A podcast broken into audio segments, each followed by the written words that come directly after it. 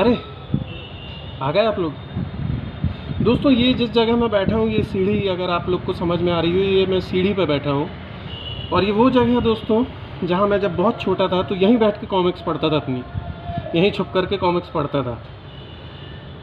तो दोस्तों, आज हम अमर चित्रकथा की एक और कहानी सुनने जा रहे हैं।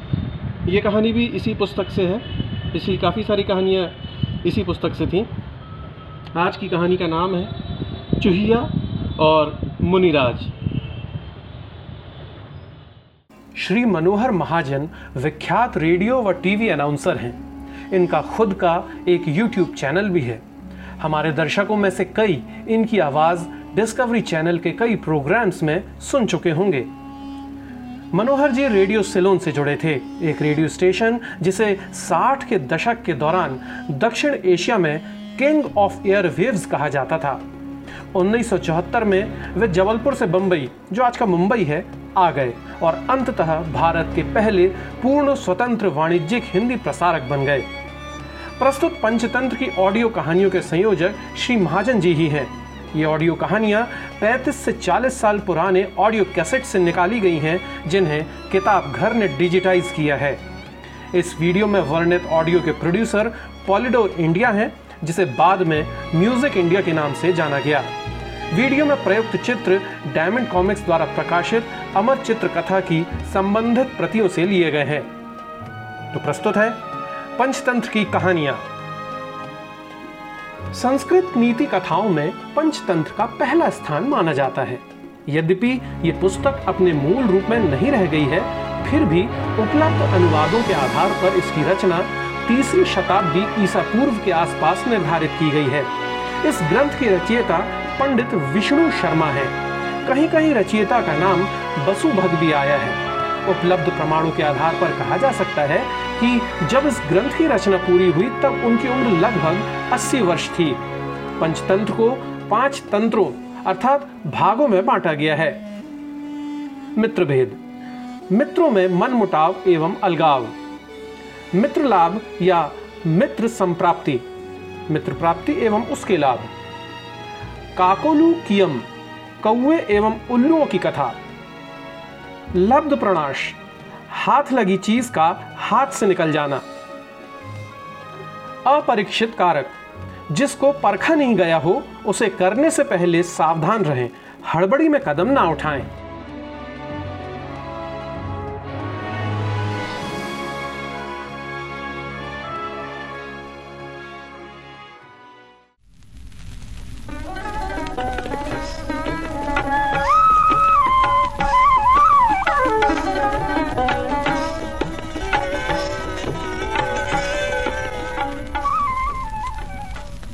समय पहले गंगा के किनारे एक आश्रम में याज्ञवल के नाम के एक ऋषि रहा करते थे। एक दिन वो गंगा में स्नान करके सूर्य को अर्घ्य दे रहे थे कि अचानक उनके हाथों में एक चूहा आकर गिरा।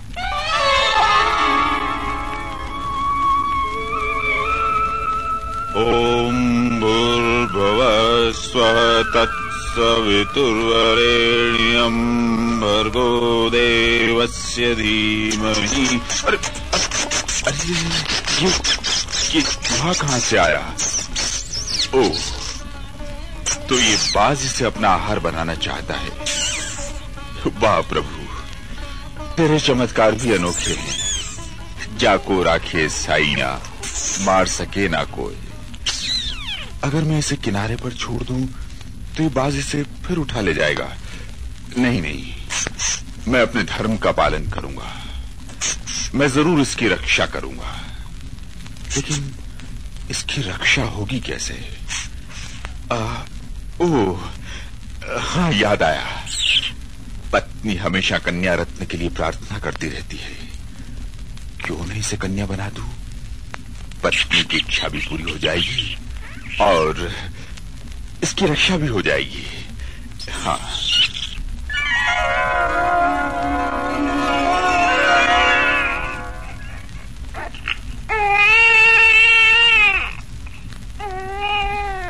याज्ञवल्क ऋषि ने अपनी योग शक्ति से उस चूहे को कन्या बना दिया और पत्नी के पास ले आए।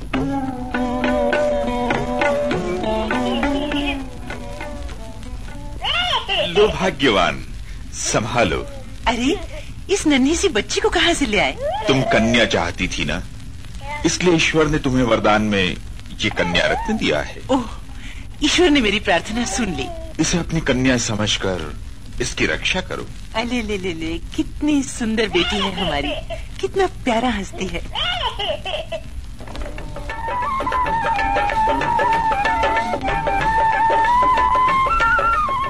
ऋषि के आश्रम में कन्या का लालन पालन होने लगा। जब वो वर्ष की हो गई तो ऋषि दंपति को उसके विवाह की चिंता हुई। स्वामी अब हमारी रत्ना बड़ी हो गई है। अब उसके लिए कोई योग्य वर ढूंढना चाहिए। हमारी रत्ना जितनी सुंदर और सुशील है उसी के अनुसार उसे वर मिलना चाहिए। तुम चिंता मत करो। मैं उसके लिए अति योग्य वर की खोज करूँगा। मैं सोच रहा हूँ रत्ना के लिए सूर्य योग्य वर रहेगा। तुम्हारी क्या राय है? ये तो बहुत ही अच्छा चुनाव है। सूर्य जैसा तेजस्वी और कौन होगा? और रत्ना भी खुश रहेगी। ठीक है। मैं सूर्य को निमंत्रण भेजता हूँ। तब तक तुम रत्ना को तैयार कर दो।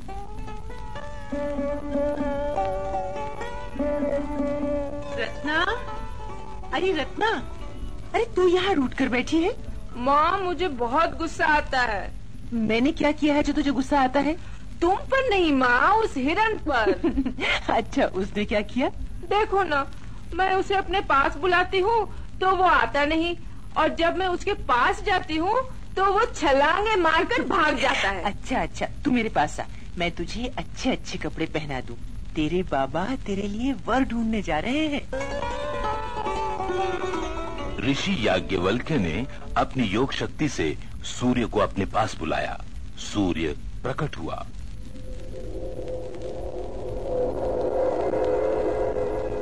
हे महापुरुष आप हमसे क्या चाहते हैं? हे तेजस्वी मैं तुमसे अपनी कन्या रत्ना का विवाह करना चाहता हूँ। उसे स्वीकार करोगे? पहले आप अपनी कन्या की इच्छा तो जान लें। अच्छा। क्यों बेटी रत्ना? ये सूर्य तुम्हें जीवन साथी के रूप में स्वीकार है? नहीं बाबा उनमें बहुत गर्मी है।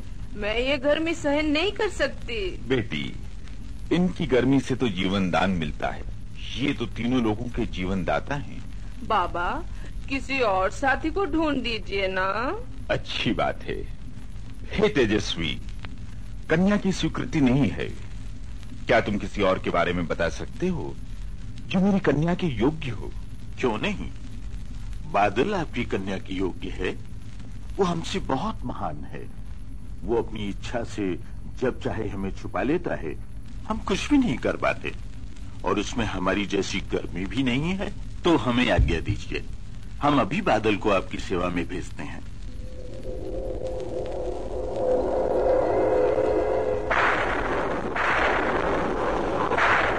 हे मुनिवर आपने मुझे याद किया? क्या आज्ञा है? मैं अपनी बेटी का विवाह तुमसे करना चाहता हूँ। बेटी तुम क्या चाहती हो? नहीं बाबा अरे बाप ये बहुत ठंडे हैं काले हैं किसी और को ढूंढिए ना। हम्म हे बादल मेरी कन्या तुम्हें भी पसंद नहीं करती है। क्या तुम किसी और के बारे में बता सकते हो जो तुमसे श्रेष्ठ हो? क्यों नहीं? पवन मुझसे बहुत श्रेष्ठ है। वो मुझे कहीं से कहीं उठाकर फेंक देता है। वो आपकी कन्या के योग्य भी है। ठीक है। पवन को मेरा निमंत्रण दो। जो आज्ञा।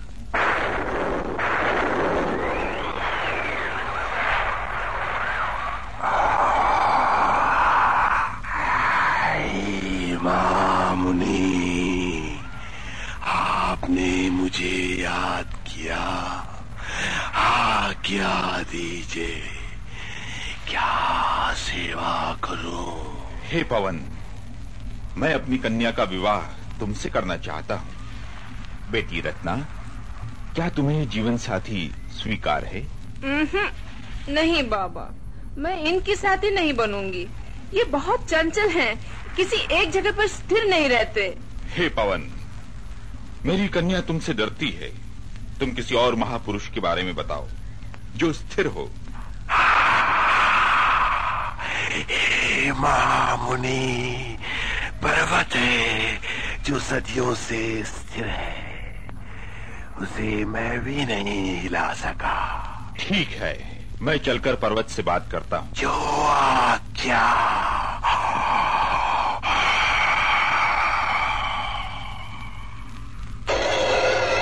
बेटी, देख, कितना विशाल पर्वत है। ये बिल्कुल अचल है। इससे ज़्यादा स्थिर कोई दूसरा नहीं होगा। मेरे विचार से यही तेरे योग्य है। अरे, ये क्या? तेरी आँख में आँसू? तू रो रही है? क्या बात है बेटी? नहीं बाबा, मैं उसकी साथी नहीं बनूँगी। ये कितना कठोर है, कितना निर्जीव है। किसी और को ढूंढ लीजिए जो फुर्तीला लाओ। ठीक है। तू रो मत। जैसा तू चाहेगी वैसा ही होगा। हे पर्वतराज मेरी कन्या तुम्हें पसंद नहीं कर पाई। क्या तुम किसी और योग्य वर के बारे में बता सकते हो? क्यों नहीं मुनिराज? आपकी कन्या के लिए सबसे उपयुक्त जीवन साथी चूहों का राजा है। बहुत ही तेज और फुर्तीला है। मैंने अपने जीवन में ऐसा जीव दूसरा नहीं देखा। अच्छा। उसे भी बुलाओ। अभी लीजिए।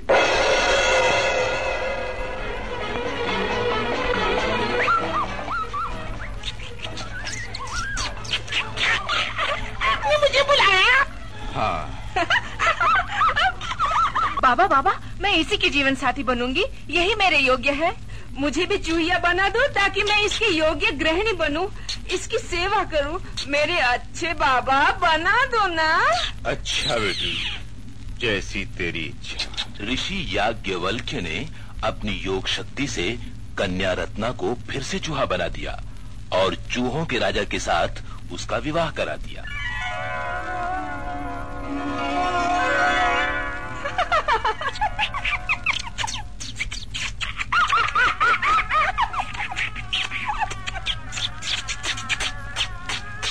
ईश्वर की खेल भी निराले हैं।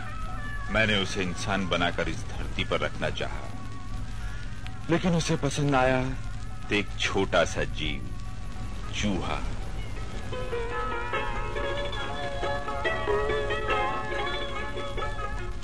ईश्वर ने जिसे जैसा बनाया है, वो वैसा ही रहना चाहता है।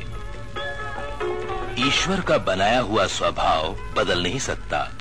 जो जैसा है उसी में खुश रहता है।